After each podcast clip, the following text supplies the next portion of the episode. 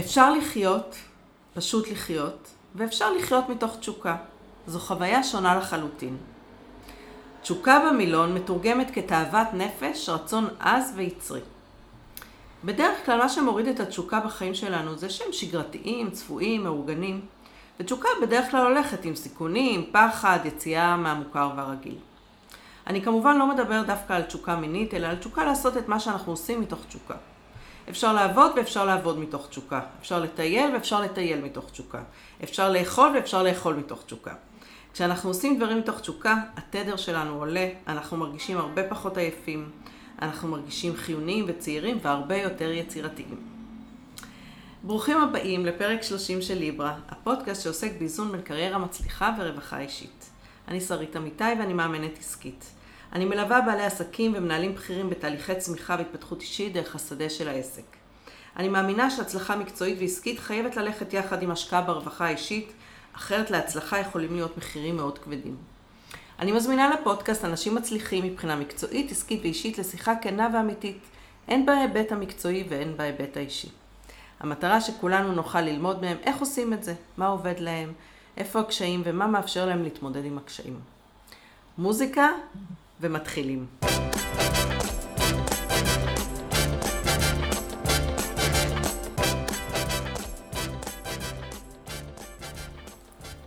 האורחת שלי היום היא יעל קלומור, ויש לה הרבה מה לומר על תשוקה.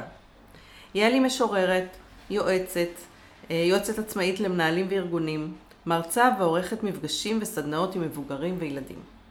לצד זה, בעשור האחרון, היא חיה ונושמת כל מה שקשור בתודעה והתפתחות, מסדנאות כתיבה, דרך לימודי בודהיזם, NLP, אימון דרך פסיכולוגיה חיובית וכל ספר בתחום שמופיע בדרכה. רבים משיריה מתכתבים עם המפגש הזה עם עצמה, ומסתבר שבכוחם להפגיש עם עצמם עוד אלפי נפשות אחרות. לפני כן, יעל למדה מתמטיקה ומנהל עסקים וניהלה מערכי כספים וסיכונים בארגונים, ותמיד כתבה. ספר שיריה הראשון, בועה על חוט, יצא בסדרת שירי הילדים בהוצאת עם עובד, בהמשך לזכייתה בפרס ראשון בתחרות שירה על הדרך, והוא נבחר למצעד הספרים המומלצים של משרד החינוך ב-2019. מאיפה את מתחילה הוא ספרה השני. מדובר בז'אנר מיוחד של שירים להנשמה שמנגנים על נימי הנפש. הרבה פעמים, בתחילת שיחת אימון עם לקוחה, אני מבקשת ממנה לפתוח אקראית בספר ולהקריא את השיר שיוצא לה. היא בדרך כלל לא מצליחה לסיים כי הדמעות חונקות את גרונה. מהתרגשות כמובן. שלום יעל. שלום שרית. לא, אני מקשיבה לך אה, קשב רב, אני אומרת, זה עליי, זה עליי, כל הפתיחה הזאת. תודה רבה. בכיף, באהבה. ניקח אותך לכל מקום להציג אותי. יש משהו שהיית מוסיפה, משנה, מדייקת? וואי, זה היה כל כך הרבה ש... רק אמרתי לעצמי עכשיו שאמרת, עכשיו שאני אפתח בספר של עצמי, אמרתי, היא אמרה שקוראים לו מאיפה את מתחילה? אז כן, אה, קוראים לו מאיפה את מתחילה. נכון. אז uh, האמת היא שלפני כל uh, רעיון אני עושה תחקיר באינטרנט, את יודעת, הכל היום uh, בקלות... Uh, ו- וזה דברים שמצאתי עלייך ברשת. אוקיי. Okay. וגם קצת מהיכרות אישית, אבל זה היה לי מאוד נוח אה, ככה ללקט מכל מיני מקומות. אז נפתח בשיר? טוב. אקראית. אה, כן, אני, אני אעשה מה שאת יודעת שלפתוח בספר. כן. אה, המון דברים שקרו לי בשנתיים האחרונות, אחרי שהספר הזה יצא. אני יודעת אותם בזכות הקוראים, הקוראות שלי, שאמרו לי, אנחנו פותחות בספר, ואמרתי, מה? אז אה, איזה כיף שעכשיו אני פותחת בספר. אוקיי. מה יצא לך? יצא לי תרופת פלאים. תרופת פלאים, אוקיי. משקפיים ו- ו- ותקריאי לנו. ואז בחרתי במוזיקה, ונתתי לה לבוא להיכל התעוקה, שתלקוט שם בקסמיה את אותות המצוקה, שתבלום בניגוניה את עוצמת הנפילה. ואז בחרתי במוזיקה שתיתן בי קולה. כמו תרופת פלאים, זו שכוחה ידוע מראש, שמתפשטת באחת ומניעה את מיתריי, שפורטת על ליבי במקצב נשימותיי, שמערפלת את תחושיי, ככה ידעתי שתפשוט, ותרקיד במנעד תביה, ותניע רגליי, ותסיט מחשבותיי, ויהיו רעשיי לצליליה. וואי, זה כל כך נכון. זה גם כל כך נכון, וזה גם אה, מאוד מתחבר לי עם הפתיחה שפתחת, כל דבר שקשור בתודעה, ובשנים האחרונות, אז uh, השיר הזה, הוא ממש, uh, לפעמים אנחנו באמת יודעים מה יכול לעזור לנו, ולא בא לנו. ואני יודעת שכשפותחים מוזיקה, כל המצב רוח משתנה. ולפעמים ככה המצב רוח לא משהו, ולא פותחת מוזיקה. וזה היה יום שפשוט ישבתי והרגשתי ככה, השמש שקעה, והרגשתי שהמצב רוח שלי שוקע יחד איתו. אמרתי, אין מצב, יחד איתה אמרתי, אין מצב, אין מצב, ופשוט פתחתי את הרדיו, והיה שם איזשהו שיר, אפילו לא בחרתי.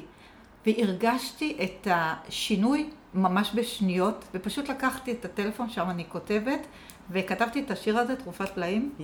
ברגע אחד. ואז באה המוזיקה ונתתי לה לבוא להיכל התעוקה. מקסים. את יודעת, הצמד מילים הזה, תרופת פלאים, אני אומרת אותו כל כך הרבה פעמים כשאני מדברת על מוזיקה באמת, שזה תרופה. כן.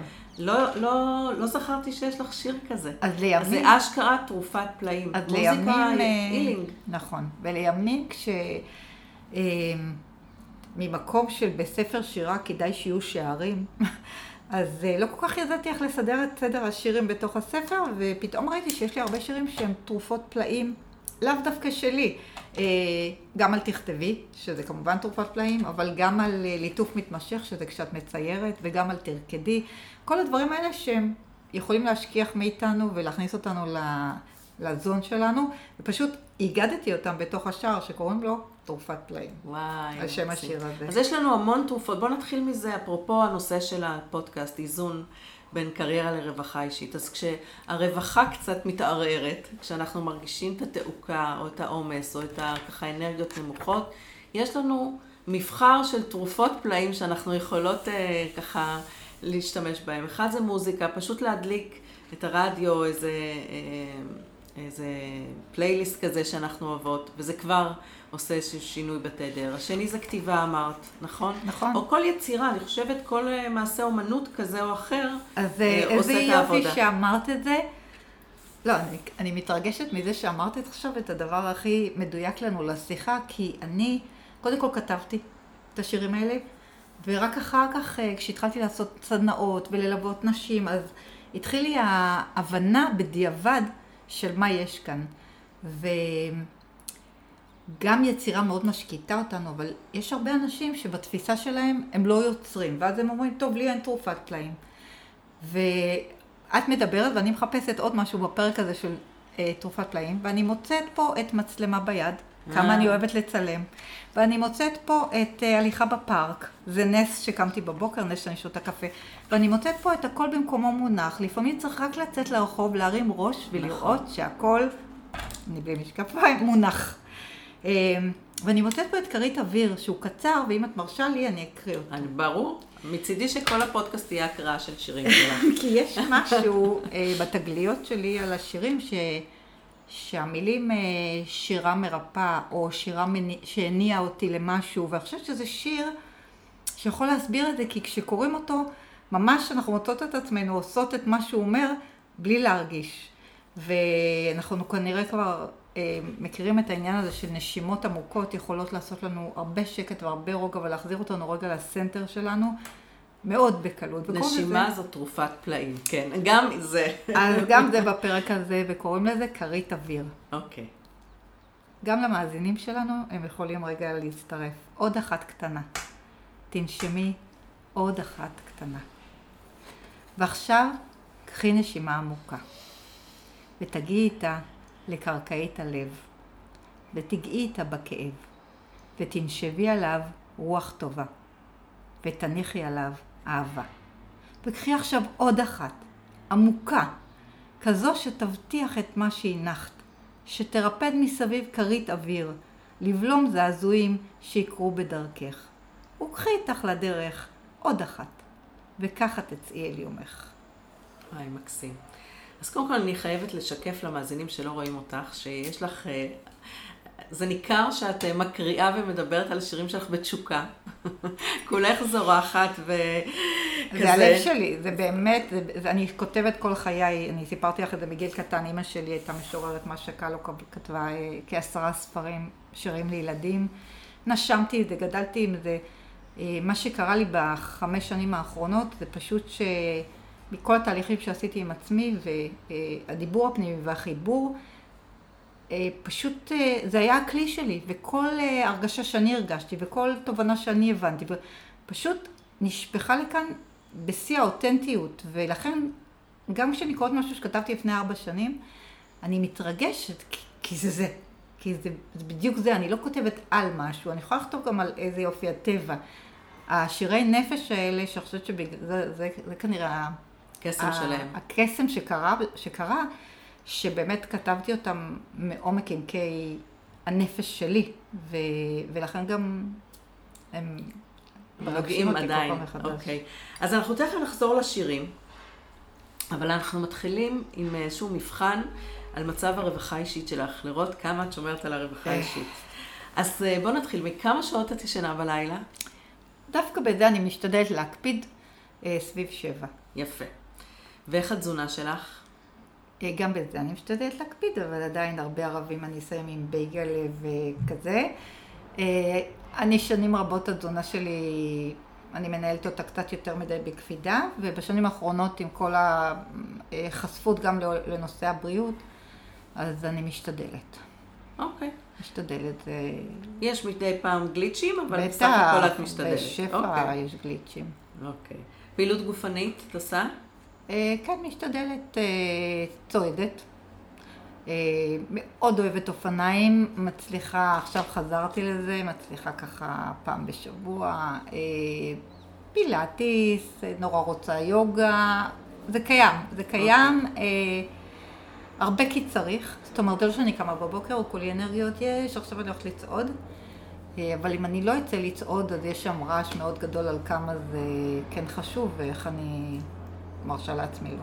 תרופת פלא כבר אמרנו היום? כן. כשאני חוזרת זה לגמרי תרופת פלא, לגמרי. אוקיי. אז את יוצאת כי צריך, אבל את חוזרת... אה, אני יוצאת כי אני יודעת שאני אחזור, כן. ויהיה לי מעולה. יופי. אז פעילות הגופנית שלך אה, מגוונת מאוד, ובכל מיני ככה צידה, וזה נשמע שאת... אני רוצה להגיד משהו בסוגריים בהקשר הזה של איזון. אה, אני עבדתי שנים רבות בארגונים, ומזה עשור עצמאית בארגונים גדולים. אה, יומן מלא מבוקר עד ערב, וזה חד חד משמעית. דרך אגב, זה היה ככה עם הכתיבה, אני יותר לא מרשה לזה לקרות, אבל גם הכתיבה וגם הפעילות הגופנית, אה, היה להם תמיד מקום בחיים שלי, בחופשות, ב... וברגע שהעומס בעבודה היה, והוא היה כמעט כל הזמן, אז זה הדברים הראשונים שהיו אה, נפגעים, לא משנה כמה הם חשובים לי. על זה הייתי מוותרת, והיום אין מצב שזה יקרה. היום זה הפוך על הפוך, את אומרת. כן, זה הדברים הראשונים שאנחנו צריכים... ולא שם לא עובדת, רק הבלנס השתנה כן. לחלוטין. אין ספק שזה בדיוק העניין, שאם אנחנו מבינים שמשם אנחנו מפיקים תוצאות כפונקציה לכמה אנחנו מקפידים על הרווחה האישית שלנו, זה, זה, זאת המטרה של הפודקאסט הזה. בכלל להביא את זה למודעות, כי זה באמת, הדברים הראשונים שאנחנו מוותרים עליהם זה על מה ש... עושה לנו טוב וגורם לנו להיות פרודוקטיביים ויצירתיים וליהנות ממה שאנחנו עושים. כל ו... כך נכון, זה כל ו... כך נכון, ואני מדמיינת עכשיו שאם שומעות אותנו, אני מדמיינת אותי אימהות לילדים ובקריירה ובארגונים ובחיים תובעניים ואומרות לעצמם, אוקיי, ו... וזה כל כך קשה באמת להסביר עד כמה זה נכון ועד כמה מה שאמרת עכשיו, שאם אנחנו על זה לא מוותרים, הכל נראה אחרת. כי, כי אם אני אכתוב כל בוקר, לפני שאני הולך לעבודה, שזה נראה הזוי, הדיבור הפנימי הזה ישפיע על כל היום ועל איך שהוא נראה ועל מה חשוב ומה לא חשוב. אני אהיה יותר טובה בעבודה שלי, יותר טובה בהורות שלי. ועדיין אנחנו, סדרי העדיפויות שלנו מטשטשים. נכון, נכון. אה, ואני, את יודעת, אני מלווה הרבה מאוד אנשים, גם גברים וגם נשים דרך אגב, יש, mm-hmm. כולנו יש אותה נטייה. וזה לא קשור בכמות הילדים, וזה לא קשור באינטנסיביות העבודה. זה נדמה, תמיד יש לזה, כן, זה, זה התירוצים. כן, כן. זה קשור אך ורק במחויבות שלנו לרווחה האישית שלנו. זאת אומרת, תמיד אפשר למצוא פתרונות. זה לא שחור לבן, זה לא הכל או לא כלום. לפעמים עשר דקות בבוקר יכולות לעשות את ההבדל, וזה אומר הרבה פעמים ללכת לישון עשר דקות יותר מוקדם בלילה. זה דברים קטנים שיכולים לעשות הבדל מאוד מאוד גדול, וזה לא באמת, לא פונקציה של כמה שעות. יש אנשים שעובדים הרבה מאוד שעות, ולא יוותרו על הריצה בבוקר ו- ועוד כל מיני. אני חושבת ש... את יודעת, אני לא אספר את זה עכשיו, יש לי סיפור נורא מצחיק על איך נחשפתי למשפט, אם יש לך למה אתה יכול לשאת כל, איך שאמר ניטשה. אבל את לא יכולה אה, להגיד, אני לא אספר, את חייבת לספר. כבר כשאמרתי את זה, הבנתי, זה גם לא סיפור ארוך. אז קדימה. אה, אבל זה נדמה לי אה, פרנקל. לא ניטשה. ניטשה, לא? זה לא מאדם מחפש משמעות? לא, לא. אם יש לך למה, אתה יכול לשאת כל איך. זה לא אדם. מחפש משמעות? לא, אל תערערי אותי, אבל אוקיי, לא. סליחה. אה, אני- לא, אני אומרת, אני מקווה שלא, אבל באמת, אה, לדעתי זה ניטשה.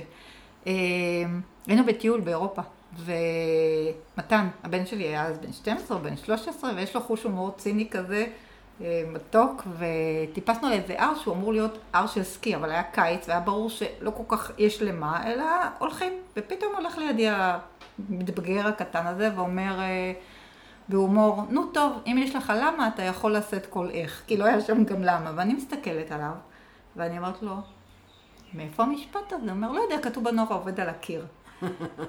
ואחר כך בגוגל, וזה, ראיתי שזה משפט של ניטשה, וזה העניין, זאת אומרת, האנשים האלה שבאמת קמים בבוקר, גם ביום עבודה אינטנסיבי, וקודם כל רצים, יש להם איזה למה מאוד חזק. אצלי, כשהייתי בארגונים, הלמה שלי היה אה, להיות מאוד מאוד מס- מסורה בעבודה, כדי שיעריכו אותי, ושזה בלבול, זה בלבול אה, שלנו במה חשוב, ובחוץ ובפנים, ולכן העניין הזה שעכשיו, אם, אם הייתי אומרת לעצמי אז, זה מאוד מאוד חשוב, תעשי את זה, היה שם למה, שבתפיסה שלי אז, זאת שלא שאלה את עצמה מה שלומה, אנחנו תכף מגיעות לשיר הבא, אה, שאלה את עצמה איך, אה, איך היא תהיה בסדר גמור בשביל הבוסים שלה. כן. וככה הגיעה השחיקה, וככה הגיע בסוף אה, זה שבחרתי לקום ולעזוב הכל, ואנחנו נגיע לדברים, אבל כן, זה המקום הזה של, ה, של המסר המרכזי שאני היום שולחת לעולם, תשאלי אותך מה שלומך. אני לא הייתי שואלת את עצמי מה שלומי, אלא רק מה שלום כל. האחרים. ואם את שואלת אותך מה שלומך, אז העניין הזה של מה את זקוקה ומה את מקבל לגיטימציה הרבה יותר גדולה. ואני חושבת שמשם אה, יכול לה- להתחיל השינוי, כי אחרת אה, משהו מקובל לנו, במה מניע אותנו. נכון. אבל כדי להכניס את ההרגל של לשאול את עצמך מה שלומך, גם צריך איזשהו טריגר. בוודאי. אז תכף הספר. נראה. אבל שנייה, שנייה, שנייה, אנחנו נמשיך בשאלון. אה, מקדישה זמן למשפחה, לחברים, יש ככה... כן, אה, הילדים גדלו. מגיע לך מזל טוב, הבן. התחתן, נכון? כן, איזה אירוע מדהים בחיים שאנחנו לא יודעות, לא יודעות איך זה ירגיש, וזה באמת, גם בלידה אנחנו לא יודעות איך זה ירגיש, אבל שם זה גם גם אה, כואב. וואו וגם כואב, ופה זה רק, רק וואו, באמת. אירוע מרגש ברמות, אה, כן, אז אה, יש לי את מתן ורותם, מתן בן 30 ורותם בת 29, אה, ושני כבר גרים בתל אביב, אבל כן, אצלי זה היה חיים שלמים, שלא מזמן דיברתי עם חברה, ובמסגרת ה-Not Good Enough, אמרתי לה, אני חושבת שאם אני מסתכלת כקו רוחבי על מה הייתי רוצה קצת לשנות, זה שכמעט לאורך כל הדרך, אני, אין לי את היכולת כאילו להתמסר למשהו אחד עד הסוף. עכשיו, אה, אני תמיד צריכה שגם וגם וגם וגם וגם. ואני זוכרת את עצמי עומדת בחגיגת אה, חנוכה בג- בגן של הילדים כשעבדתי בסלקום בתור מנהלת כספים. ולא יודעת מי זה היה, מתן או רותם, עומדים עם הנרלי נרלי הזה, שכבר... ואני אומרת לעצמי, איזה כיף לי שכשאני בגן, אני לא רוצה ללכת לעבודה, וכשאני בעבודה, אני כאילו רוצה עוד להישאר רגע בעבודה ומעכבת את החזרה הביתה. זאת אומרת, אצלי מה שהזין אותי, ואני חושבת שגם עד היום באיזשהו אופן, זה שיש לי איקס חזיתות, שכן, שזה המשפחה וזה העשייה שלי וזה חברים, שיש לי שקט בנפש, אם אני מצליחה לעשות בהם גם וגם וגם. מה שגוזר, אם נגיע רגע לתחילת המשפט הזה, את זה שבעצם אה, יכולתי אולי להיות יותר בקריירה שלי, ההיא. אה, אם לא היה לי חשוב להיות בכל חגיגה וחגיגה בילדים שלי, או להגיע בשעה מסוימת הביתה, אז... אה, אבל זה כנראה, זאת כנראה אני. השקט שלי זה שיש לי דברים שהם חשובים, והיום, באיזון, אה, זה מה שקורה. אני מצליחה באיזשהו אופן לראות את כל המקומות ולהשתדל בכל אחד מהם. כן. אני חושבת שזה מלאכת חיים באמת ליצור את הפאזל הזה של הגם וגם וגם, ושזה יהיה אה, עד כמה שאפשר מאוזן. זה באמת מלאכת חיים שמדי פעם אה, ככה משתנה. הילדים יוצאים מהבית, זה משתנה, עבודה חדשה, זה משתנה. אבל הרעיון הוא באמת שנצליח לראות איך אה, להרכיב את הפאזל הזה, וששום דבר לא יהיה כאילו... אני רוצה לחבר את הרגע לתשוקה, שפתחתי איתה. נכון, אוקיי. כי אני חושבת שחלק ממי שהייתי, שמה שהניע אותי זה שלהיות גם וגם וגם כל הזמן, אה, זה שבעולם הקריירה, נקרא לזה רגע, לא הייתי מתוך אה, תשוקה, הייתי מתוך... אה, אה, למדתי מתמטיקה, הייתי טובה במספרים, התגלגלתי להיות מנהלת כספים, אה, היה לי בסדר. גם לא ידעתי מה זה, שאפשר אחרת. אני רואה את עצמי היום שאני באיזשהו מעבר אה, לעולם הכתיבה כמעט, אני עוסקת גם היום בניהול סיכונים ובליווי מנהלים, אבל אה, גם בסדנאות ובהרצאות וכל מה שלא היה קודם בעולם הכתיבה, ואני רואה ששם אין לי אלוהים, אני יכולה בבוקר ובערב ובין לבין, וכן, אני אקפוץ רגע לילדים ואני אחזור מהר לתוך הדבר הזה. זה אחר לגמרי, זה סיפור אחר לגמרי, ואני חושבת שזה מאוד מתחבר לפתיחה שלך על תשוקה. אה, כמה באמת זה מהעניין של לא, לא, לא, אני לא אהיה פה יותר משבע כאלה שמחכה לי, לבין אם את שם מתשוקה והעשייה שלך היא באמת בדמך, אז הכל כבר יסתדר. נכון. גם בלי שאת תגידי אם אני באה בשבע, אז רק ככה הילדים שלי יהיו בסדר. נכון, זה גם לא רק אה, תחושה של, אה, זה לא רק הזמן, זה התחושה. אני זוכרת שבתחילת הדרך שלי כמאמנת, היו אומרים לי, שמעתי שאת עובדת קשה. אמרת, אני תמיד זוכרת שעניתי, אני לא עובדת קשה, אני עובדת הרבה שעות. כן, זה נכון. אבל החוויה היא כמו ש... זה נכון. אה, כמו ששחיין עכשיו, תני לו אה, נכון. לשחות אה, עשרה קילומטר, אז הוא לא חווה את זה כקושי. נכון. אוקיי, ולעצמך את משאירה זמן פנוי? כל מה שאמרנו זה לא היה לעצמי? לא, זה לי- לעצמך נטו. שאת ככה זמן, שאת פוגשת את עצמך, אם זה. אז אצלי זה הכתיבה היום, אוקיי. ומזה כמה שנים בזכות, בזכות, בזכות, אה, תודה לכל קוראי הרשתות החברתיות שהתחלתי להניח שירים והתחיל הדהוד נורא חזק. זה גרם לי אה, לכתוב יותר ויותר. היה שם מישהו, פתאום היה שם קהל גדול. תמיד שמחכה. כתבתי, אבל היה שם קהל שמחכה, שאומר, את כותבת את המחשבות שלי, את כתבת את הראש שלי, את גרה בתוך הראש שלי. וזה עודד אותי, וזה... ובהתחלה זה היה כמו לגנוב, כמו איזה פשע. כולם כבר בעבודה, אני כבר עצמאית, אז יכולתי לקבוע את הפגישה הראשונה ב-10 בבוקר, ועדיין הייתי יושבת ב-9 בבוקר, שדקה אחרי יש לי מאות, כבר קראו את השיר שלי, שכבר הזיז להם משהו, ואני מרגישה שזה לא בסדר, שחברים שלי כבר יושבים בעבודה שעה במשרדים שלהם, ואיך אני מרשה לעצמי לשכב במיטה ולכתוב שירים. עכשיו, הקול הזה הולך ומצטמצם, הוא לא נעלם לגמרי. כן. אני מגיעה ממקומות של אה, לעבוד, זה לעבוד קשה, זה, זה ממש, אה, זה במאמץ, זה בנפרד מהחיים עצמם, ופתאום זה מתערבב, וזה כמה שזה כיף, וזה זה לא קל להגיע לשקט הזה שאת עושה משהו שאת אוהבת, וזה גם העיסוק שלך, זה, זה מאוד מוזר. אז כן, אז היום אה, אני כותבת הרבה, אני יודעת שזה המקום של השקט שלי. אה, זה יכול להיות כתיבת אינטואיטיבית בבוקר של דפי בוקר, וזה יכול להיות אה, אה, לעבוד על השירים שלי שבתוך הטלפון שלי. כתיבה וקריאה, אני חושבת שזה קריאה. המקום אה, שהוא, ו- ולשמוע הרצאות על תודעה. כן, זה המקומות, מצאתי אותם, מצאתי את המקום שהוא, שהוא, ולטייל וטבע ונו, יש עוד הרבה, אבל, אבל הנגיש, הזמין, הלא חשוב בתוך מה, זה, זה, זה הכתיבה והקריאה.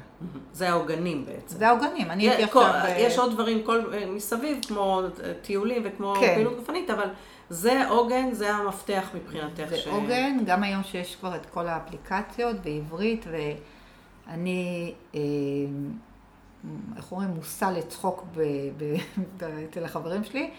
אני, גם אני אצא שלושה ימים, יהיו לי במזוודה עשרה ספרים. כן? שלושה של שירה, שלושה של תודעה, שלושה, מי יודע מה יבוא לי לקרוא, מי יבוא לי, לפעמים הם נשארים ככה כמו שהם, ולפעמים אני, כן, מזוודה כבדה יש לך. לגמרי.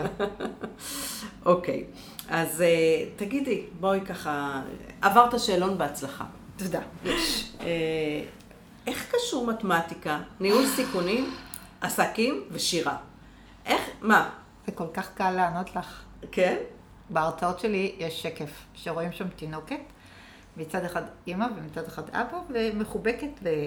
ואני אומרת, נכון אומרים שכל ילד צריך מבוגר אחד שיאמין בו? נכון. אז לי היו שניים, אבל כל אחד האמין בי במשהו אחר. גדול. ועכשיו תחשבו איזה בלאגן נהיה. אז אה, אימא שלי, כמו שהזכרתי כבר, כתבה כל חייה, גדלתי בבית שהיא יורדת לדואר כמה פעמים ביום, לא היה מיילים, לראות אם אה, פרסמו את השיר שלה בדבר לילדים או בארץ שלנו, ואחר כך הספרים וההוצאות והמאיירים, לגמרי גדלתי בבית כזה. אה, אבל היה שם איזה משהו שאומר, אה, אימא, אימא רק כותבת, או אימא רק כותבת במרפסת, ואחר כך קמה והולכת לעבוד בתור אה, מזכירה בספרייה למדעים מדויקים. לעומת זאת, מהצד השני, זה אבא שלי, שהוא באמת אהוב ונערץ, זיכרונו לברכה, והוא, כשהייתי מביאה 95 בחמש יחידות מתמטיקה, היה אומר, יעלי, אבל למה לא 100? הוא היה מתמטיקאי, פיזיקאי, מורה ומהנדס. ו... הכוחות האלה פעלו עליי באופן, אה, עוד פעם, רק בדיעבד אני מנסה להתחיל להבין מה קורה, אבל הלכתי בדרך של אבא שלי לגמרי. שם הזעתי, שם התאמצתי, שם לא מחאו לי כפיים אחרי החרוז הראשון שחרזתי בגיל ארבע, שם אמרו לי למה לא מאה. וככה התגלגלתי, וככה ישבתי בריאלית, במגמה הריאלית בגיל 16, עם דמעות בעיניים זולגות. וואו. כי לא רציתי להיות שם, ואף אחד לא הכריח אותי, אבל היה שם משהו חזק ממני. אה, וככה המשכתי אה, לעשות. אני יודעת שבדיעבד זה לא טעות, זה כנראה נתן לי הרבה, אבל אה, הלכתי ללמוד מתמטיקה לתואר ראשון. ביום השני ראיתי אותם מדברים במה שלא ידעתי אז, שקוראים לו תשוקה, על הוכחות במתמטיקה, ואז רק ידעתי להגיד, נראה לי שמי שנמצא פה אוהב מתמטיקה ולא רק טוב במתמטיקה, ונשארתי הרבה שנים. כי לא דיברתי עם עצמי, כי לא שאלתי אותי מה שלומי, לא שאלתי את אותי מה אני אוהבת, לא שאלתי את עצמי כלום. אמרו לי מבחוץ במה אני טובה, אמרו לי גם שאני יודעת לכתוב, אבל... זהו, וככה סיימתי, ושלחתי קורות חיים, והתקבלתי ככלכלנית, אה, והתחלתי, התגלגלתי לתוך קריירה של ניהול כספים. מדהים. הייתה פה לפני כמה פרקים אה, דוקטור למתמטיקה, שהתראיינה אצלי. יש תשוקה למתמטיקה באמת. כשאת אומרת את זה, אני יכולה, אני רואה אותה בעיני רוחי, והיא קורנת מי. אני רוצה להגיד לך מה קורה ממש בימים אלה. אני מוצאת את עצמי מתחילה להבין שלא בטוח שזה השירה או המתמטיקה, אלא באמת הדיבור הזה עם עצמך, אם טוב לך או לא טוב לך. כי אני מסוגלת היום לראות, לא יודעת, הייתי באיזה בית קפה ולידי ישבו סטודנטים, והיה שם משוואות מתמטיות ושרטוטים. ופתאום היה לי איזה מין, איזה מין געגוע קטן. עכשיו, לא נגעתי בזה, ל- לילדים שלי לא עזרתי בתיכון במתמטיקה, פשוט זזתי מזה, ופתאום היה שם משהו, ומתחיל להיראות לי שגם את הקריירה שלי, אם הייתי עושה בתור הבן אדם שאני היום, המחוברת, היודעת מה, מה, למה היא זקוקה, אז אה, יש סיכוי שהייתי גם שם מצליחה או לגלות שזה ממש לא, או להיות שם עם, עם יותר נשמה. זה לא ש... ללא ספק. כן, זה נדמה לנו שזה השינוי בין ה... אה, זה כמו שאני גם הרי עשיתי שינוי, הייתי מסעדנית הרבה שנים, ואחרי זה אה, חשבתי שגיליתי את אמריקה כשגיליתי את האימון, אבל אז מהר מאוד גיליתי שאני באמת אה, נשאבת כל כולי לעסק, כמו כן. שהייתי שם, ואני זוכרת את הגרוש שלי אמר לי, זה לא משנה מה תעשי, עד שלא... נכון. באמת, ועשיתי הרבה עבודה בשביל לשנות את התפיסות ואת ההרגלים. אבל כן, אני חושבת שזה גם וגם, גם למצוא את הדבר הזה ש, אה, שיש לך תשוקה לגביו, ושגם מזין לך את התשוקה, ו, וזה גם ה, ה, להיות אה, במקום הזה ששואל מה שלומך ומה עושה לך טוב נכון. ולמה את זקוקה. זה שילוב בין ה... אני חושבת שהאמירה למצוא את המקום שזה התשוקה שלך, אני משליכה ממי שאני הייתי, הוא מאוד מפחיד, כי עכשיו הרבה אנשים שומעים אותנו ואומרים, אה, אין לי מושג מה התשוקה שלי. ואני חושבת שהתהליך שאני עברתי, שהוא, אל תחפש את התשוקה שלך, פשוט, אה, אה, כשאנחנו אומרות, את יודעת, התפתחות וצמיחה, זה נשמע מאוד, אה, אבל זה באמת להתחיל להכיר, לא יודעת, אני למדתי NLP ולמדתי אימון ופסיכולוגיה חיובית וקראתי ספרים, כמו שהצגת אותי.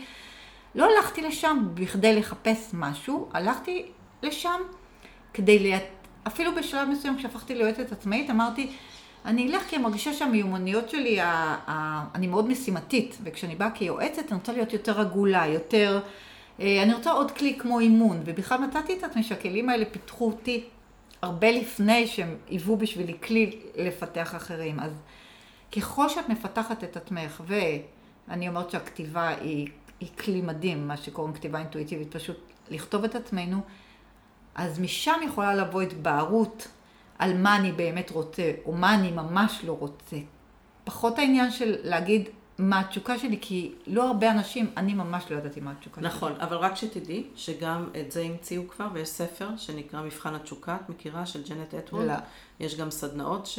אז אוקיי. מי שבכל זאת רוצה לגלות אוקיי. מה התשוקה שלו, אז יש גם, לא נתקלת בזה כנראה בדרכך, אבל יש ספר כזה, ו- ו- ושיטה, ממש שיטה נהדרת. אה, לגלות התשוקה, אם מישהו ממש אה, רוצה ככה. את עכשיו גורמת לי לחשוב עוד רגע, ואני רוצה להגיד שהכתיבה למעשה אה, הייתה שם כל חיי. וכל חיי הלכתי, ראיתי אנשים נניח מצלמים מצלמות נורא גדולות, נוסעים לטיולי צילום, ואמרתי, איזה כיף להם שהם משקיעים בתחביב שלהם. זאת אומרת, ידעתי שהכתיבה זה איזה תחביב שלי במרכאות. או כשהייתי כבר עצמאית, אדון לעצמי, הלכתי בעולם ואמרתי, הלוואי ויכולתי לפנות יום אחד לכתיבה. Mm. זאת אומרת, זה היה שם, אבל לא היו שם המונחים האלה, לא של מותר לי, ולא של תשוקה, ולא של בוא נראה לאן זה ייקח אותי. לא, זה לא היה. לא ידעתי את זה. כן, כנראה שהיית צריכה לעשות דרך בשביל uh, לגלות את זה. אז בעצם היום את מתפרנסת רק מהמכירת ספרים ומהסדנאות, או שאת עדיין עובדת עם ארגונים? אני עדיין עובדת עם ארגונים בניהול סיכונים. יותר... אה, פחות בפרויקטים של ניהול סיכוני כמו שהייתי עושה, יותר אני נמשכת היום לנושא של ליווי מנהלים, ליווי mm. מנהלי כספים ואנשי כספים, ליווי מנהלי סיכונים ואנשי סיכונים, ואז יש לי הזדמנות לשלב גם את הידע המקצועי שלי וגם את כל ההנאה לשינוי ומנהלים חדשים, כל מה שהבאתי במרכאות מהעולם ההוא, עם מה שהרחבתי את עצמי בעולם החדש בעצם בשביל להעביר את זה הלאה. אז uh, היום אני... אני בהקשר הזה של ליווי אנשים ומנהלים, אני גם בתוך ארגונים, ואני לגמרי, אה, בזכות הקורונה, אה, גם הרחבתי את נושא סדנאות ומפגשי נשים והרצאות על הדרך שלי, אה, שזה בעצם, את יודעת, תמיד מזהים אותי כמשוררת, והעולם החיצוני מכיר אותי כמשוררת, ותמיד שואלים אותי אם זה סדנאות כתיבה, ואני עונה לא, סדנאות כתיבה, כותבים, אנחנו כותבות. אבל זה יותר סדנאות לדיבור פנימי, לחיבור עצמי, להתרחבות של עצמנו. בוא נראה מה נמצא, כזה. אוקיי. Okay. אז תני לנו דוגמה, מה, מה קורה בסדנה שלך? הנה, תפתחי שיר, כן. שאלה נהדרת. מקריאים שיר מן הסתם. אני פותחת את השיר מה שלומך. ואני קודם אקריא ואז אני אגיד דוגמה למה עושים איתו בסדנאות שלי. מעולה. ואם תשאלי אותך מה שלומך, מה תעני לך? ואם תבדקי מה נשמע, יש שקט או יש מהומה? ואיפה את עכשיו? בתוכך או בחוץ? ומה עוד נחוץ לך? מה עוד נחוץ? ואם תביטי בך, מה את רואה? ומי את בראשך? ומי את במראה? ואם תקשיבי לך מלאת אהבה, מה תשמעי כשתבוא לך תשובה?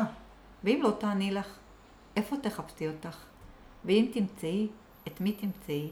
תשאלי אותך מה שלומך, עד שתדעי. וכן, אני מתרגשת שאני קוראת את השתי שורות האחרונות, כי אני יודעת כמה זה חזק, כמה זה חזק, אה, מה אנחנו עושות בסדנאות. אה, את יודעת, כשנכנסתי היום בדלת, שאלת אותי מה שלומי, ואני הייתי בסדר, נכון? ודיברנו עוד קצת, ואנחנו גם קצת מכירות, אז, אז, אז היה עוד איזה שני משפטים. Uh, הכלי של הכתיבה הוא כלי שמאפשר לנו קצת לשחרר את המודע שלנו ולרוץ ככה בכתיבת רצף. אז מה שאני עושה עם השיר הזה, אני פשוט נותנת בסדנה לענות על השאלות שלו. Mm. אה, בזמן קצר, זאת אומרת, אני אומרת, תכתבו, ואם תשאלי אותך מה שלומך, מה תעני לך? תענו. ונותנת ממש שתי דקות. אז תחשבי אפילו, תדמייני, שהמאזינים ידמיינו, אם היו עכשיו עונים על זה, אז הם היו כותבים כמה שורות, חלק היו כותבים שלומי מדהים, היה לי יום מדהים, וחלק היו כותבים שלומי ממש על הפנים, אין לי מצב רוח. אבל אז באה עוד שאלה. ואם תשאלי מה נשמע, יש שקט או יש מהומה? Mm. ואז אה, אלה שענו, היה לי יום מדהים והכל טוב, פתאום שואלות את עצמם, יש שקט או יש מהומה? ופתאום אולי אומרות, יש מהומה כי, כי משהו, ומתחיל להישלף משהו מבפנים, אבל אז באה ש... עוד שאלה, ואיפה את עכשיו, בתוכך או בחוץ? ועוד שאלה שהיא, ומה עוד נחוץ לך? מה עוד נחוץ? ומי היה עונה על זה אם לא, היינו, אם לא היו נכון. שואלים את זה? זה כמו פיתיונות קטנים, כן. לפגוש את עצמנו. אה, וה, וגם העוד נדבך ועוד נדבך שתולש אותנו קצת מהמציאות ומכניס אותנו עמוק פנימה. ואני עושה כל מיני דברים, אני אחר כך יכולה להראות שלושה שירים, שאחד קוראים לו תעשי משהו שינצח אותך, והשני תני לגלים לשאתך, ועוד אחד, ולהגיד, אני מקריאה לכם עכשיו שלושה שירים, ותנסו לראות ברגע הזה, מ-1 עד 5, איזה שיר הכי מתכתב עם מה שלומכם. ואז גם אם כתבת את כל זה, את פתאום רואה שבחרת את תני לגלים לשאתך, כי למרות שהכל בסדר, כל מה שבא לך זה לנוח. Mm. ולא ידעתי את כל זה כשכתבתי. לא ידעתי ששיר כזה מגלה לך, עלייך, משהו שבלעדיו לא, לא היית באותו רגע, זה לא היה לוכד אותך. כן, לא היה, לא היית שמה לב. אה, זה סוג הדברים. סוג הדברים הם, אה, השירים הם המוביל, כי למדתי שהם עושים איזשהו חיבור אה, של אדם עם עצמו, ואני רק עוד קצת דוחקת את זה פנימה. פלוס כלים ותובנות. אם אני למדתי אחרי... אני עזבתי את סלקום כשהיה לי כבר מכל הכיוונים, זה היה המקום הראשון שקמתי ואמרתי, עצרו, אני יורדת, הילדים שלי היו בגיל ההתבגרות, אבא שלי נפטר, הגיעה הנהלה חדשה לחברה ואמרתי, עצרו הכל, אני יורדת. וקצת לפני היה לי בפנים ממש מתח, לא ידעתי מתח, מין עוויתות, ולא שייכתי כלום, לא שייכתי את מי שהייתי אז, לא שייכה בין המתח הקשה שהייתי, לבין מה שקורה לי בפנים. הלכתי לרופאים. ושבוע אחרי שעזבתי את סלקום, זה עבר. והיה לי מדהים בסלקום, אבל בזמן ההוא זה כבר היה די. כן. פעם ראשונה שהסכמתי לעמוד בחיים שלי, אז uh, לימים נכתב השיר, רק תקשיבי. תקשיבי לו לגוף, הוא יודע לפנייך. עכשיו, זה הכל בדם ליבי. כשאני עכשיו פוגשת נשים, אני רק רוצה לספר להם שיש כזה דבר, כי אם אני עד גיל 45 לא ידעתי שיש כזה דבר, אז יש עוד כמה שלא... כזה דבר להקשיב לגוף. להקשיב. שיודע. לה... אני כבר את התמונות לספר שלי, שהוא צבעוני ומוצב בספר מתנה, נעשה קצת פרסומת. אה, בחרתי עם הגוף. זאת אומרת, איך בוחרים תמונה למה שלומך? איך בוחרים תמונה לכרית אוויר שקראנו? הייתי כותבת איזה מילה, למדתי מלא מילים באנגלית לכבוד הזה, וסוריאליזם וכל מיני מילים שהיו מביאות לי מאגר של תמונות. ואז הייתי בודקת מה הכי מרגיש לי בגוף שזה זה. ו... ויש עכשיו הרבה שירים על אה, תקשיבי לגוף, כאילו, אם זה זיוף, אם זה, אם, אם זה לא בדיוק, אז זה לא מקום בשביל, יש שירים מאוד חזקים על תקשיבי לגוף. זה הכל למידה שלי, והכל הבנה שלי של מי הייתי בלי הכלים האלה, ומי אני עם הכלים האלה, וכמה זה קריטי בחיים שלנו, בתשוקה שלנו, בשמחת החיים שלנו. אמ, וכמה זה לא ברור מאליו, כמה אנחנו, זה כזה מתחת לאף ואנחנו לא יודעים אה, לשלוף את זה ברגעים הנכונים. ממש. אוקיי, תגידי, איך היית קוראת בעצם לז'אנר הזה של השירה שלך? אני כשבהתחלה התחלתי לשמוע את המילה העצמה נשית, ממש לקחתי את זה ללב. לי יש נטייה להמציא דברים חדשים, והעצמה נשית, מה זה? כולם מדברים על העצמה נשית. אוקיי. אחר כך שמעתי מילים מרפאות, שכאילו, שהספר, אחר כך שמעתי, זה ספר התפילות שלי. והבנתי שאני לא מבינה. קטונתי. אני באמת לא מבינה. יש משהו ש... את יודעת, איזה רופאה כתבה לי בקור, גם, גם היום, את יודעת, זה אהבת חינם, זה פשוט כותבים לך. פעם, מי ידע? היית נכון. קוראת שיר מדהים, מה היית עושה? עכשיו פשוט כותבים לי. ומישהי כתבה, אני רופאה אה, במחלקת קורונה, ואני בזכות הספר הזה המשכתי לקום בוקר בוקר ולבוא למחלקה. וואי. וזה דברים שאני... אז בהתחלה הייתי ממש לא הבנתי, גם היום אני לא מבינה, אבל היום אני יודעת שזה זה. אז מה הז'אנר? אני חושבת שמצד אחד אני מדברת בלשון נקבה, אז, אז אומרים שזה שירה נשית, אבל כל שיר אפשר לקרוא בלשון זכר ולעשות את אותה תנועה. אה, הז'אנר, אני חושבת שהוא אה, תודעה והתפתחות, הוא, זה שירים שנותנים כוח, זה שירים שמפגישים אותך עם עצמך, אני לא יודעת מה הז'אנר. אוקיי. Okay. זה ז'אנר שמישהי כתבה אה, פעמון התעוררות. Mm. מישהי כתבה, וואו, זה הכי, הכי נגע לליבי, היא כתבה... השירים שלך שורטים בפצע ומיד שמים עליו רטייה. וואו. זהו. אני חושבת שזה מה שבאתי לעשות. לי... כן, אבל אוקיי. השריטה בפצע כן. זה לרגע בוא נראה איפה לא. נכון. ובוא מיד... אה, אוקיי. את אומרת שזה גם גברים יכולים לקרוא, ו... אבל, אבל זה נכתב לנשים. זה לא נכתב לנשים, כתבה את זה אישה. אוקיי. להלן. אה, זה שהרבה שירים שלי הם, הם בגוף שני, את. יש גם בגוף ראשון, אבל הרבה בגוף שני, זה כי אה, בזמנו הייתי בסדנאות כתיבה גם אצל רוני סומק המדהים, משורר גדול, וגם אצל נורית זרחי, משוררת גדולה. ונורית, ואז עוד אה, הייתי במקום של שירי ילדים, עוד איכשהו שלחתי להוצאות ספרים. אה, הזכרנו את בועל חוט, אבל יש גם ספר שירי ילדים נורא מתוק.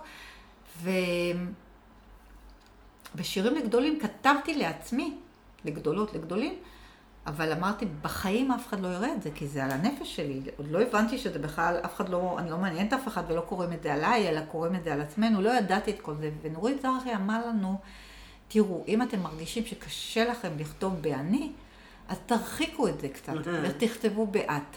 וככה בעצם נולדה הכתיבה הזאת באת, והיא כל כך תפסה. זאת אומרת שהיום, כמעט כל שיר אני יכולה לכתוב באני ולכתוב באת, ואני כבר לא יודעת מה האוטומט שלי ומה לא האוטומט שלי.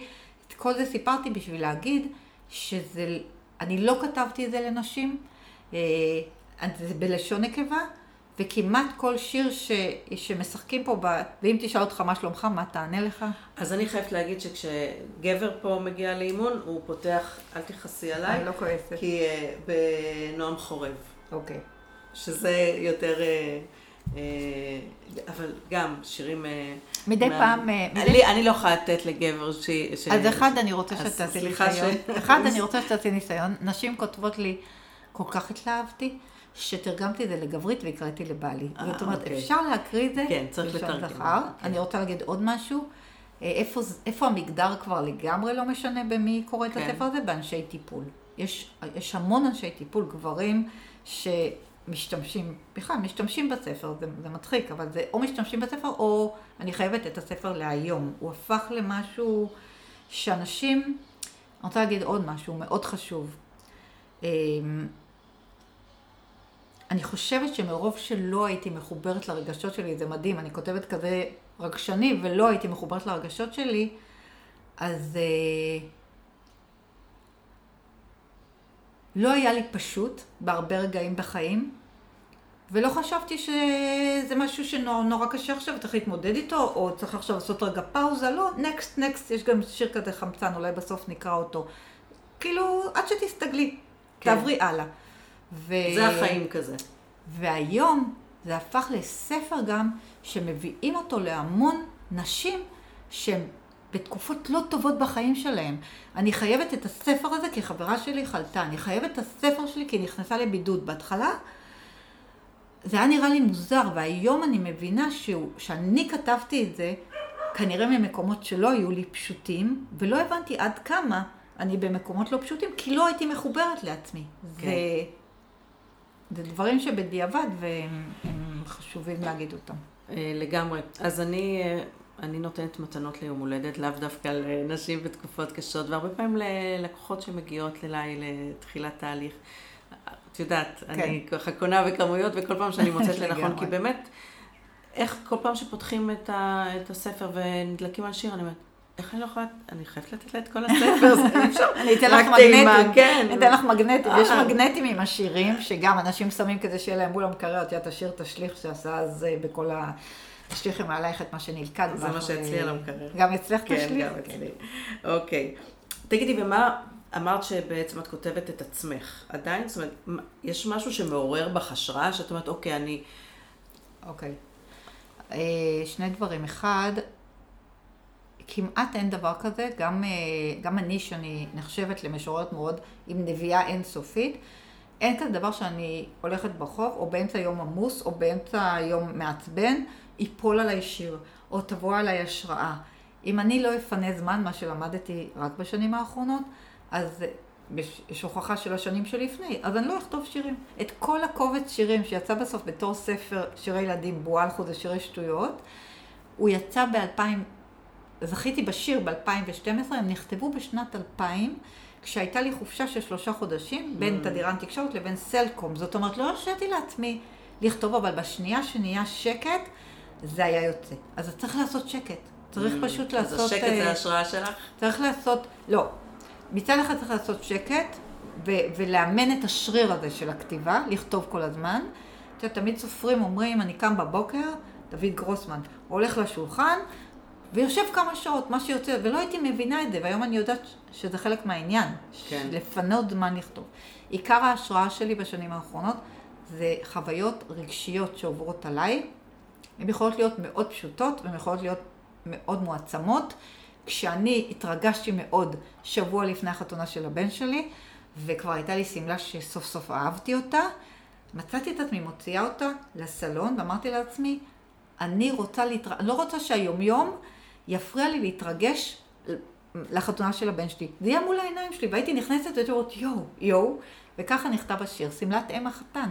הוא גם עלה לפייסבוק, וכמובן שהמון נשים אמרו, או, זה בדיוק מה שעשיתי, או, אני הולכת לעשות את זה. כי היה כתוב שם שתליתי את שמלתי במקום שממש לא הגיוני, כדי שהיא תשמור עליי שאני, שאני אתרגש לקראת החתונה של הבן שלי, yeah, משהו כזה. אז היום למדתי שאם אני אעצור כשהנפש שלי עולה על גדותיה ממשהו, מתובנה חדשה, משמחה, מעצב, אז, אה, ואני לא אתן לראש להתערב, אז משהו, משהו ייוולד, לפעמים, לפעמים הוא יפורסם, לפעמים הוא לא יפורסם, ואחד המקרים שאני אוהבת לספר אותם זה שעבדתי בחברת ביטוח גדולה, ובאיזשהו שלב, אה, אני כמה שאני, אה, אני בסוף מגיעה ממקום מאוד מופנם. אמנם אני היום מרצה להרבה אנשים, ו... אבל עדיין יש שם איזה משהו, והיה שולחן ישיבות מאוד מאוד גדול, ואני רק היועצת מבחוץ, ומשהו לא עבד. יצאתי משם ואמרתי, עם כל הניסיון, רצית להגיד כל מיני דברים היום, ולא אמרת, מה קרה? ואמרתי לעצמי שבגלל שלא ישבתי ליד מנהל הסיכונים באותו ארגון, אלא באיזה קצה שם, היה לי יותר קשה פתאום לדבר בפני כל המליאה הזאת. ואמרתי, בפעם הבאה לא יקרה. אני מראש מבקשת שהוא ישמור לי מקום לידו. וכך היה. אוקיי. Okay. וזה, וזה לגמרי שינה את הכל. וירדתי לאוטו שם, באמצע יום עבודה. והוצאתי את הטלפון, וכתבתי את השורות, ואז כשאת מחזירה את השליטה לידיים, פתאום הכל נרגע. וקוראים לשיר הזה בידיים טובות, הוא יהיה בשיר הבא. הוא מדבר על ה... בספר הבא. הספר הבא, והוא מדבר באמת על, ה... על הכלי הזה של אה, להחזיר אלינו, לקחת כל הזמן אלינו, לראות מה, מה אנחנו יכולים לעשות אחרת, לא מה הם עשו, והם עשו לי, והם לא נתנו לי לדבר, והם כן נתנו לי. ככה הם נכתבים. הם נכתבים ממקום של... אה, למדתי רק, אני כותבת, אבל רק בשנים האחרונות למדתי שכשאני מרגישה משהו מאוד חזק, אז זה יכול לעבור הלאה מאוד חזק. מקסים. מה באמת יהיה בספר הבא? אה, הספר הבא היה צריך להיוולד יחד עם הספר הזה, הם היו צריכים להיות תאומים, רק אה, לא היה לי אומץ, מנהלת סיכונים שכמותי, שלא לומר פחדנית שכמותי. היה לי המון שירים כבר בשנת 2018 אה, שעבדתי על הספר הזה. ממש רציתי להוציא שלישייה באיזשהו שלב. היה לי המון שירים, ופשוט בחרתי 90 מתוכם, ובערך 90 נשארו בחוץ, ומאז רק נוספו עוד ועוד. אז זה מה שיהיה בספר הבא, הוא כבר, כבר נסעתי לכמה ימי כתיבה, סיפרתי לך, הם נבחרו. זאת אומרת, יש את התשעים שירים, ואפילו יש את השערים. והוא יהיה מאוד, הוא יהיה באמת אה, סוג של התאום של הספר הזה בהקשר של העיצוב שלו ושל התמונות ושל המשהו אה, הזה שיש בתוך הספר הזה, עם עוד. בקיצור, משכפלת את ההצלחה. לא, לא הייתי אומרת ככה. למה? זה נשמע שאת שומרת על אותו מודל. כן. אה, טוב, שהצליח, שנגע בהרבה אנשים. כמובן שהתוכן משתנה, אבל הפורמט זה נשמע... זה כאילו אני נבהלת מהמילה אה, משכפלת את ההצלחה, כי היא אוקיי. הולכת לי למקום כאילו מסחרי, ואני משכפלת את מה שהבנתי שעשה מאוד טוב לקוראים שלי, ובא לי לתת להם עוד כזה. סבבה, ה... סבבה, זאת הכוונה. אני, את יודעת, באימון אנחנו הרבה פעמים אה, מסתכלים מה עבד בעבר. כן. מה הנוסחה שלך, כמו לה, לה, לה, להפיק תוצאות בחיים. אנחנו, כל מה שצריך זה להעתיק את הנוסחה. מתמטיקאית שכמותך שמבינה בנוסחאות. אז פשוט את מעתיקה את הנוסחה שעבדה טוב. נכון, והדילמה היחידה, דילמה טובה, אבל היא מאוד דילמה. אה, הספר הזה הצליח מעל המשוער, הוא מכר מעל עשרת אלפים עותקים, הוא רב מכר, ולא שלחתי אותו לחנויות, הוצאתי אותו בהוצאה עצמית, והוא נמכר בעיקר דרכי, דרך האינטרנט. ויש כמה חנויות, דווקא חנויות מתנה ברחבי הארץ שמוכרות אותו. אבל בספר הזה זה היה הדרגתי. היום יש לי תחושה צנועה אבל מבוססת, שמי שיש לו את הראשון, יש סיכוי קטן שירצה גם את השני. סיכוי גדול. והדילמה הזאת, האם היום אני, אני מוציאה עוד ספר בהוצאה עצמית, ומה יהיה עם כל הלוגיסטיקה, או האם אני כן חוברת לחנויות ספרים. זה עדיין, זה דילמות טובות, אבל הן דילמות, הן דילמות כשהדבר, את מתחילה את החלום שלך בקטן, והופך למשהו מאוד גדול פתאום, ועכשיו צריך אה, לכוון... אה, אני אגלה לך, ואת כבר יודעת את זה, כי גיליתי לך, ש... וגם נעזרתי בך, שאני השנה עסוקה בפרויקט ספר שלי. ואחד הדברים זה באמת לראיין כל מיני אנשים שהוציאו ספרים, ולקבל מהם אה, טיפים, עצות טובות. אה, אז אה, אני חושבת שאת צריכה לעשות פודקאסט נפרד בנושא הזה, אני חושבת שיש המון אנשים שזה מעניין אותם מאוד. זה לא יאומן כמה אנשים כותבים, יש... יש קבוצה בפייסבוק, משהו עם, לא זוכרת איך גם מוצאים לאור או משהו כזה. יש עניין גדול על, על הכל, על איך זה מתחיל ואיך זה ממשיך ומה כן. האפשרויות. כן. ו... אבל זה לא הפודקאסט שלי. זה, מישהו צריך לעשות פודקאסט כזה, אני מסכימה איתך, לא אני. אז, את יודעת, אני זה לא איפה שהתשוקה שלי, אוקיי? את אה, ראית איך אני לומדת מהר? מעולה. אוקיי. תגידי, את גם קוראת שירה? כדרך חיים? דיברת על ספרים שאת קוראת, אמרת התפתחות אישית. חבל שהמאזינים לא רואים אותי, כי אני מחייכת כן. מהשאלות שלך, ולא התכוננו על זה כלום לפני, ואם היית נכון. אומרת לי איזה שאלות את רוצה שאני אשאל אותך, לא הייתי יודעת להגיד לך, אבל זה בדיוק אלה. אני דרך אגב, הרבה מאוד מהמרואיינים מבקשים את השאלות שאני כן מכינה מראש. אה, הרבה פעמים אני לא שואלת מה שאני מכינה, או רק חלק, אבל אה, אה, מבקשים ואני לא נותנת. תראי, מהבן אדם שהייתי, משימתי, רושם, רוצה לדעת, קצת עברתי יחד עם המקום של כל התהליך הזה, למקום של יאללה, בוא נראה מה יהיה. זה גם מקום ש... זה תשוקה. רוצה, זה יותר מתשוקה, אני רוצה לחדד פה משהו. הדבר היחיד, לא משנה כמה הצלחתי בקריירה שלי, הדבר היחיד, היחידי שהיה לי בו תמיד את הביטחון שאני טובה בו, זה הכתיבה. עכשיו, אימא שלי, שאת יודעת, תמיד יש לנו יחסים כאלה ואחרים, מגיל אפס הלכה אחריי ואמרה לי שאני יודעת לכתוב. עכשיו, העניין הזה של אם אתה רואה חוזקה, לא סתם ילדה מדהימה, ילדה מדהימה, אם אתה רואה חוזקה בילד שלך, אה, תטפח. תגיד לו. זה הדבר, באמת, זה הדבר החזק יותר מכל אה, לימודים שאני אלמד באוניברסיטה ותארים, זה לא משנה. הדבר, נכון. הגרעין, עכשיו, ברגע שאני לאט לאט עושה את המעבר שלי לעולמות הכתיבה, הכתיבה, אז כל העשייה שלי מגיעה ממקום אחר לגמרי, ולכן אני אומרת, שאלי אותי מה שאת רוצה, מה, mm. ברור שאני... ורואים שאת, אה, אה, אי אפשר לעצור אותך ואת מדברת בכזה שטף ועם כזה חיוך גדול על הפנים. אז כן. זהו, כשאנחנו מחוברים למשהו, נכון. שהוא ככה בדם ליבנו. אני אענה לך במהירות על השאלה שלך. אה, מאותה סיבה אמא שלי גם הייתה קונה לי המון ספרי שירה, ובתור אה, ילדה מתבגרת, אה, ממש לא רציתי ספרים ולא רציתי ספרי שירה ולא קראתי שירה כמעט בכלל. באופן מפתיע ומוזר, הייתי בקורס קצינות, וכל הזמן כתבתי מכתבים, אז היו מכתבים לאימא שלי, שעוד רגע מדיחים אותי, כי הם חושבים שאני אילמת. אותה ביישנית. ובדיעבד אין לי מושג, אני רק יודעת חד משמעית שכשנתנו לעשות לכל אחד נושא שהוא ירצה עליו, אני בחרתי את שירת רחל. Mm. עכשיו זה מדהים אותי. Yeah. זה מדהים אותי כי אז לכאורה הייתי מנותקת ולא זה, ו... אז לא, לא קראתי ספרי שירה בכלל. ומה שקרה זה שככל שאני התחלתי לכתוב יותר ולהיחשף יותר, זה התחילה להיות תשוקה מאוד גדולה שלי, יש לי עכשיו המון ספרי שירה בבית, וכשאימא שלי נפטרה לפני שנתיים וקצת, אה, אם היה לי עוד מקום בבית, לאמא שלי היה כל ספר שירה לילדים ולמבוגרים שיצא, היא הספרייה הכי וואו שיכולים לעלות על הדעת, והרבה ספרים לקחתי אליי, והרמות של ספרים פשוט פרסמתי בפייסבוק, שמי שרוצה ספרי ילדים, הספר שירה. אני לקחתי שניים, קיבלתי שניים כשבאתי לכם כן, לשבעה. באמת שירים נפלאים, וגם בועה על חוט שלך. תודה. תודה. אז אוקיי. אז, אז, אז, אז רק אני אומרת, רק... באמת שהזרעים שאנחנו, עוד פעם להורים, הזרעים שאנחנו זורעים, וכאילו לא, לא רלוונטי, רק הייתי אומרת לה לא, לא, לא, אני לוקחת עכשיו מהמדף שלי ספר של שירי אלתרמן, שיש שם בחתימה של אמא שלי, זיכרונה לברכה, הקדשה ליעלי, ספר שירה בשבילך, שאז לא הערכתי כלום. והזרעים האלה בסוף צומחים. כן. אמא שלך זכתה לקרוא משירייך? אמא שלי זכתה לקרוא משיריי, יותר משירי הילדים. אה, אני חושבת שכמעט בכלל לא. מהשירים, אה, היא כבר לא הייתה כשאימא שלי, סליחה, היא נפטרה לפני שנתיים, אבל היא הייתה, ב... כבר לא הייתה איתנו כמה שנים טובות מבחינת האלצהיימר, ולכן כל הכתיבה החדשה הזאת, אה, של מאיפה את מתחילה, היא בכלל לא פגשה אותה.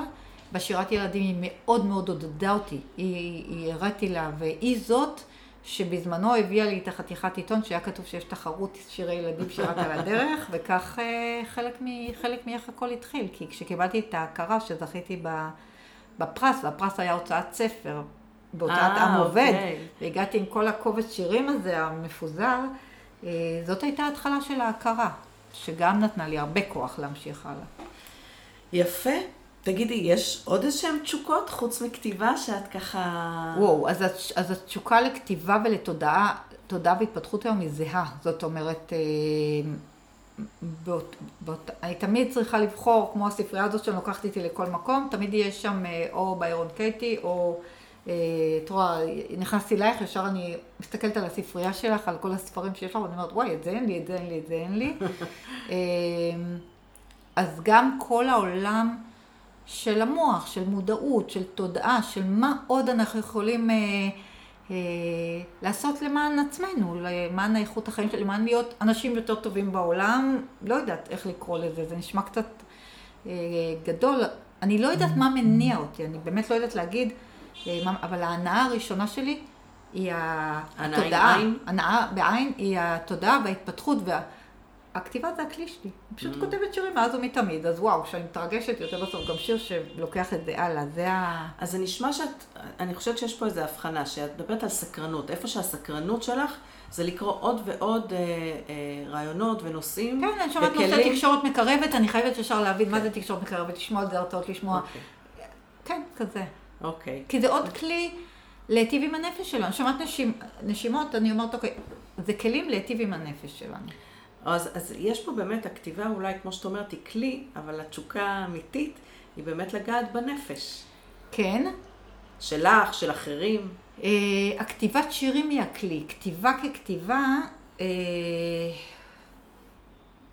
לא, לא יודעת להגיד את זה בדיוק, אבל אני חושבת שיש לכתיבה אה, מקום חזק בהתפתחות של, בנפש שלי. זאת אומרת, כן, אני זה גם חייבת את כלי הכתיבה. אני לא וגם יכולה ביטוי. רק, כן, הכתיבה אצלי, גם אם זה לא כתיבת שירים, היא... היא... את על- את, את עושה רגע, שנייה, אני אעשה סדר למאזינים. את, אם אני מבינה נכון, את עושה הבחנה בין כתיבה שהיא יצירה, שהיא ביטוי עצמי, שהיא באמת איזשהו משהו שאחרים אחר כך יכולים לקרוא, לבין כתיבה ככלי להתבוננות פנימית. נכון, נכון? נכון. ואת אומרת, הכתיבה להתבוננות פנימית, מה שאנחנו קוראים כתיבה אינטואיטיבית, זה אחד הכלים שאת עובדת איתם בבוקר בשביל לפגוש את הנפש שלך. נכון. לא בהכרח קשור לכתיבה uh, של הביטוי העצמי. נכון, נכון, אוקיי. ו- ובסדנאות שלי אני, אני תמיד גם מכניסה את זה ככלי שהתנסו בו, ואנשים שחווים את זה, אה, זוכרים את זה מאוד חזק, כמה זה כלי ש- שמיטיב איתם. אז, אז יופי, אז את אמרת משהו נורא חשוב, כי זה בדיוק מוביל אותי לשאלה הבאה, כי לא כולם מוכשרים, את יודעת, בלבטא את עצמנו ב, עם חרוזים יפים כמו שלך, ועם אה, לדייק ככה את, ה, את תנועות הנפש, כמו שאת יודעת לדייק. אבל הכלי של כתיבה אינטואיטיבית, פה לא צריך שום כישרון כתיבה. ג'וליה זה- קמרון, ג'וליה קמרון, בדיוק. דרך רוצה לספר האומן. על דרך האומן? על אה, הכלי הזה? את רוצה? לא. לא, לא, את המרואיינת. אה, אני באתי לנוח. וליהנות. ג'וליה קמרון, דרך האומן, אה, קודם כל זה ב- ספר וזה שיטה. זה ספר, וזו שיטה שמדברת, אה, ג'וליה קמרון מדברת על דרך האומן, היא מדברת על יצירה, עוד כמו שכשהתחלנו בהתחלה ואמרנו יצירה כמו לרקוד או לשיר, לא, היא מדברת על יצירתיות ככלי של תשוקה. והיא אומרת שמה ששומר את היצירתיות שבנו, זה העניין הזה של כתיבה. והיא ממליצה לכתוב אה, כתיבת דפי בוקר, היא קוראת לזה, שלושה עמודים, עמודי פוליו, זה נשמע המון למי שלא מנוסה בזה, שזה זרם התודעה.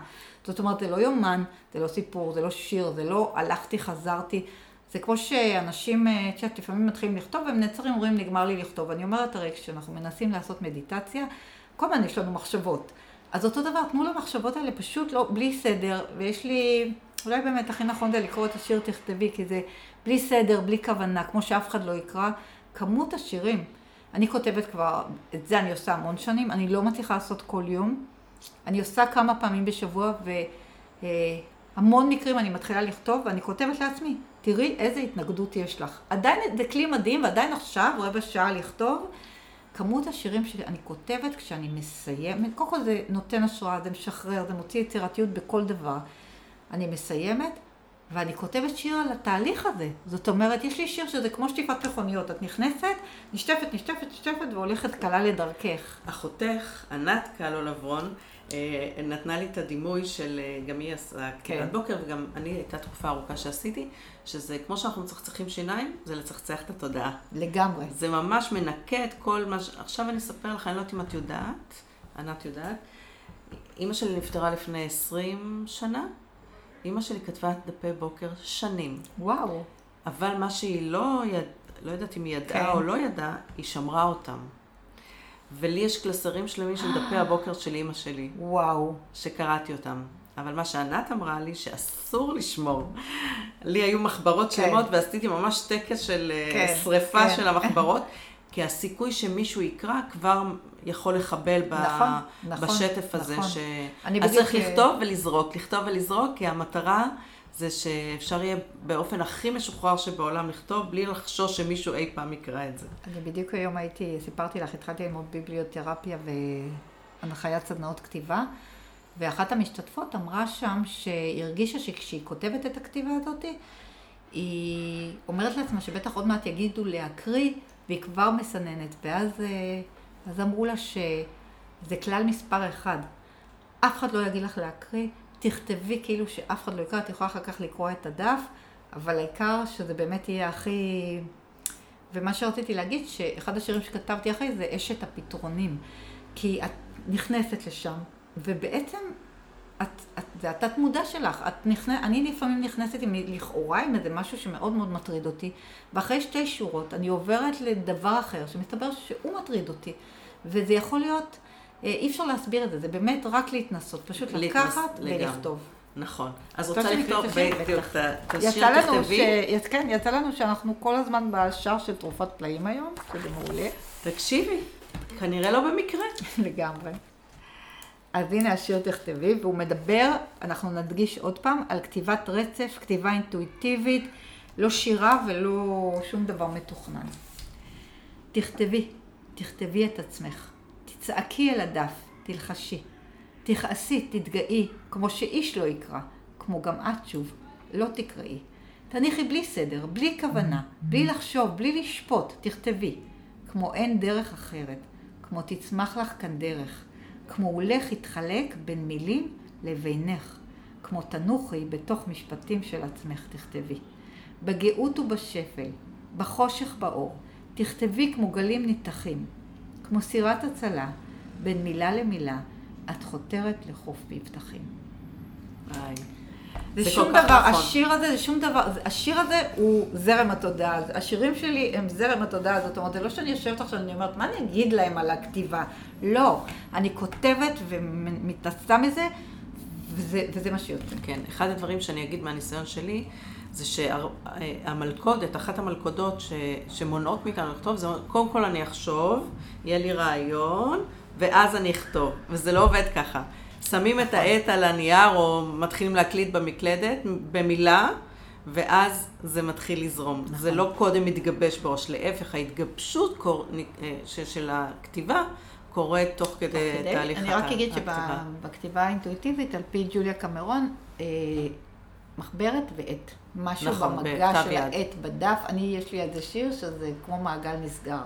טק, אני נוגעת, וכבר נהיה שקט, עוד לא הספקתי לכתוב. מדהים. זה כבר התניה שהגוף אה, כן. יצר. תגידי, א- אמרת כמה פעמים בשיחה הזאת, יעל שהייתה, יעל של היום, יעל של הייתה, אז אם הייתה לך הזדמנות להגיד משהו ליעל בת ה-20, היום, מה היית רוצה לומר לה? שהייתי אומרת לך לשאול אותי. אה, את לא חייבת לענות. הייתי רוצה לומר לה אה, שבכל רגע נתון תשאל את עצמה מה שלומה, ושזה לא מספיק, ושמגיע לה בכל רגע נתון להרגיש טוב. Mm, כי יעל של עד הייתה יכולה לשאול אותה מה שלומה, ולהגיד לעצמה לא משהו, אבל חייבים לסיים.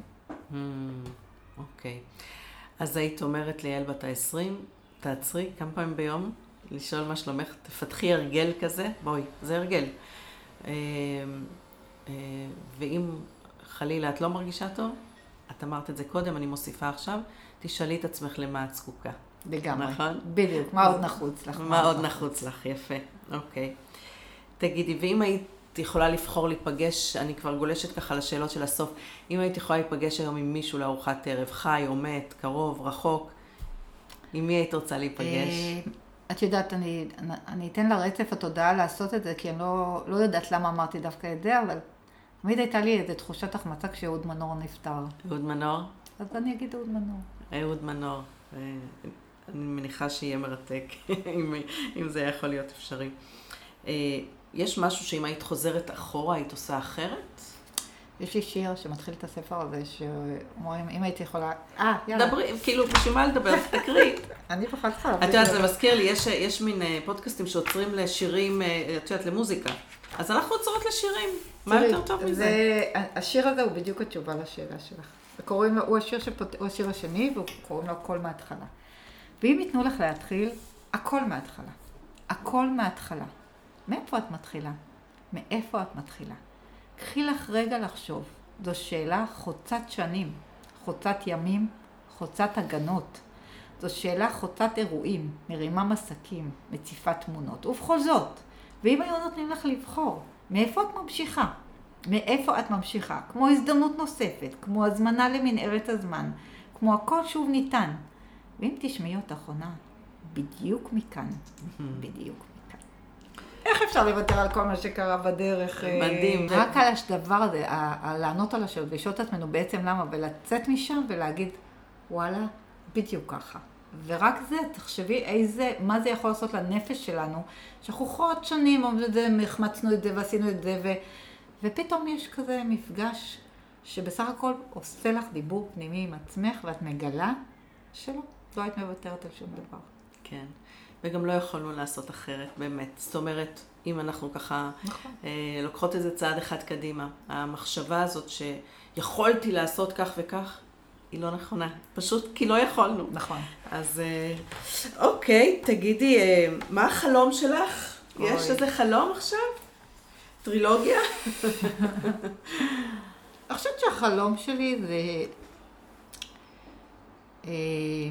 לתת לכתיבה לקחת אותי עד הסוף. זאת אומרת... אה, להמשיך להפתיע אותך אולי, כי אם, כי אם את לא, היית שמה את זה לא כמטרה, במילה... את מה שקורה היום, סליחה רגע. נכון. לא היית שמה את זה כמטרה, נכון? נכון. נכון. אז אולי עדיף שאת אה, יודעת, היקום ישים, כאילו, יכוון אותך. לשכפל את מה שהצליח לקרות עכשיו בשנתיים האלה. פשוט לשכפל ולשכפל ולשכפל, ושיהיו הרבה ספרים והרבה הרצאות והרבה סדנות, ו... ושאני פשוט אה, אוכל להתפתח עוד ועוד ולהעביר הלאה גם את, את מה שאני יכולה להעביר. אמ, וקצת יותר שקט, עם כל מה שאמרנו עכשיו, שיהיה קצת יותר שקט. לא כל יום לקום בבוקר בגילי המופלג ולהגיד, אה, איך עוד לא עשית את זה, צריך לעשות את זה, מה עם זה, מה עם זה, מה עם זה, מה עם זה, זה, על זה אני צריכה לכתוב עוד הרבה שירים. קצת יותר שקט, קצת פחות תחושת החמצה, קצת פחות not good enough. זה לא שלא תיווצר פה איזו תמונה שאנחנו גמרנו את הדרך, זה דרך אינסופית, גם על זה יש שירים. תעבדי אותך, תעבדי אותך, תעבדי אותך מבוקר עד ליל. אז את גם אנושית, חוץ מזה שאת... אה, אוקיי, אבל לפחות יש לך את הכלים לנהל את זה. נכון? את יודעת להקשיב לעצמך ולשים לב למהומה הפנימית הזאת. וכולנו, כולנו יכולים לרכוש את זה. זה בדיוק מה שאני מרגישה שה...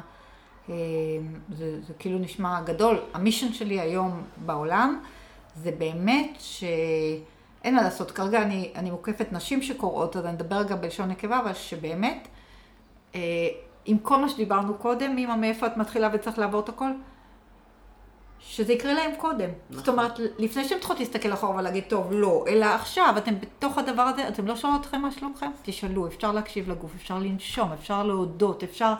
כל הכלים הזה, אפשר לספור שמחות בערב, אפשר לעשות המון, ואפשר להרגיש, ומותר להרגיש, וגם על זה יש שיר הכי קרוב, זה גם נושא שלם שסופר משמעותי היום, לתת מקום לכל הרגשות שלנו.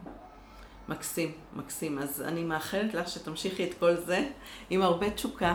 תודה שהזמנת אותי. אגב, בואי נספר, למה בחרת לדבר דרך הפריזמה של התשוקה? את זוכרת, ככה אה, דיברנו, כן, נדבר על כן. הכתיבה, נכון שבסופו של דבר דיברנו הרבה על הכתיבה, אבל את אמרת שמה שחשוב לך להדגיש זה לא את הכתיבה, אלא את התשוקה. כי אני חושבת שמאחר והדברים קרו לי, ורק עכשיו אני מתבוננת רגע על מה, מה הלך כאן בעצם בעשור האחרון, אז אני כל פעם אה, מדייקת את זה לעצמי. עכשיו, העניין הזה, היום אני יודעת, אני, אני עוד קצת מדייקת את זה, ואני אומרת, זה הדיבור הפנימי הזה. התשוקה זה המקום הזה של באמת להלך בעולם ולפעול מהמקום של רוצה, של אה, אוהבת, של... אה, כיף לי. כיף לי, כן. אם יש, יש לי עוד דקה, כן. אז ככה פתחתי את ההרצאה שלי, הייתה לי הרצאה בספריית מטה אשר שם, אכזיב, ראש הנקרא, כל היישובים המדהימים האלה. אמרתי להם, התקשרו אליי, ואמרו לי, מטה אשר, אמרתי לעצמי, מה זה כזה רחוק? אין מצב, לא בא לי, שזה חידוש. כי אני עכשיו מתחילה את ההרצאות האלה, ואני רוצה שיהיו לי הרצאות. אז פעם הייתי אומרת לעצמי, את צריכה ללכת כדי שיהיו לך הרצאות? אמרתי, לא בא לי. ואז נסענו לטיול. אמ, ופתאום שם באכזי וביופי זה ובים, אני רואה איזה שלט מטה אשר, ואני אומרת, מה זה פה? בא לי. וככה באתי ואמרתי להם, ועל זה ההרצאה. באמת על זה ההרצאה, על היכולת להגיד לא בא לי, גם כשלכאורה, במונחים ההגיוניים, זה לא הגיוני להגיד לא עכשיו. והשינוי הזה הוא המעבר, אני חושבת, מ... מה... מאיפה לפעול.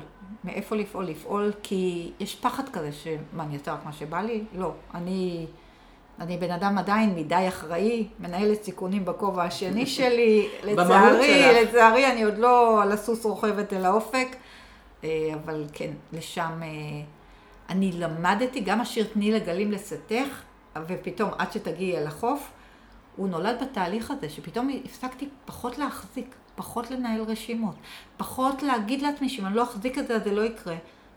ולא רק שזה קרה, קרו הרבה יותר דברים אחרים, כי, mm.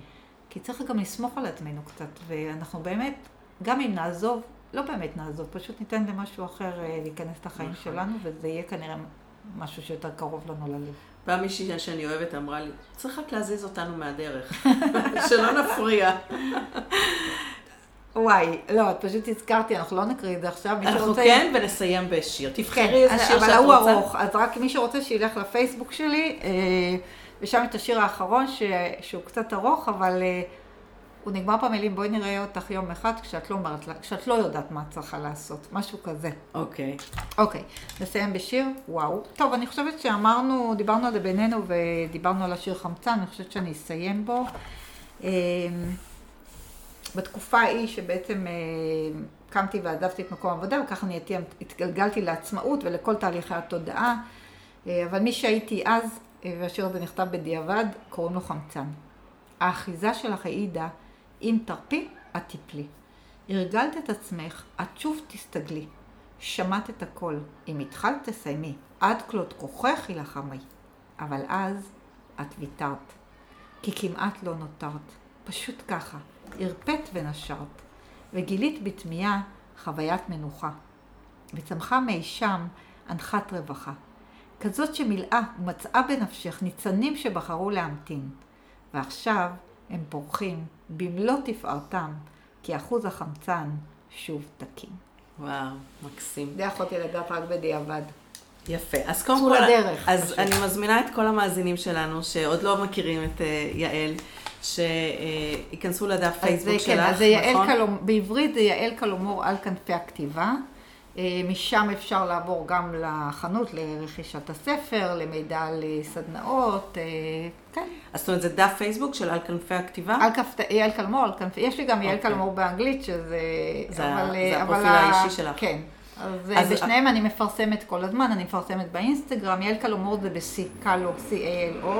אוקיי. אה, אני מעלה היום מלהיות מישהי שנורא דאגה ופחדה לשים שירים ולא הייתה בכלל בן אדם של פייסבוק, יש לי היום אלפים של עוקבים.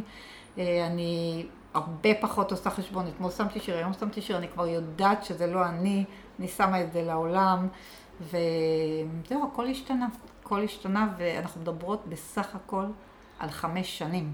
מהפכה. כל המאות שירים האלה, והספר הזה, כל זה קרה בחמש שנים האחרונות. מדהים, מדהים. אז אה, גם בכל גיל אפשר להתחיל דרך אגב. נכון, אני הרבה פעמים, אני אומרת, לפעמים אה, אנחנו ככה מגיעות לגיל 40-50, עם השכל שיש לנו היום, מה שאחרים עושים ב-20 שנה, אנחנו יכולות לעשות בשנתיים-שלוש.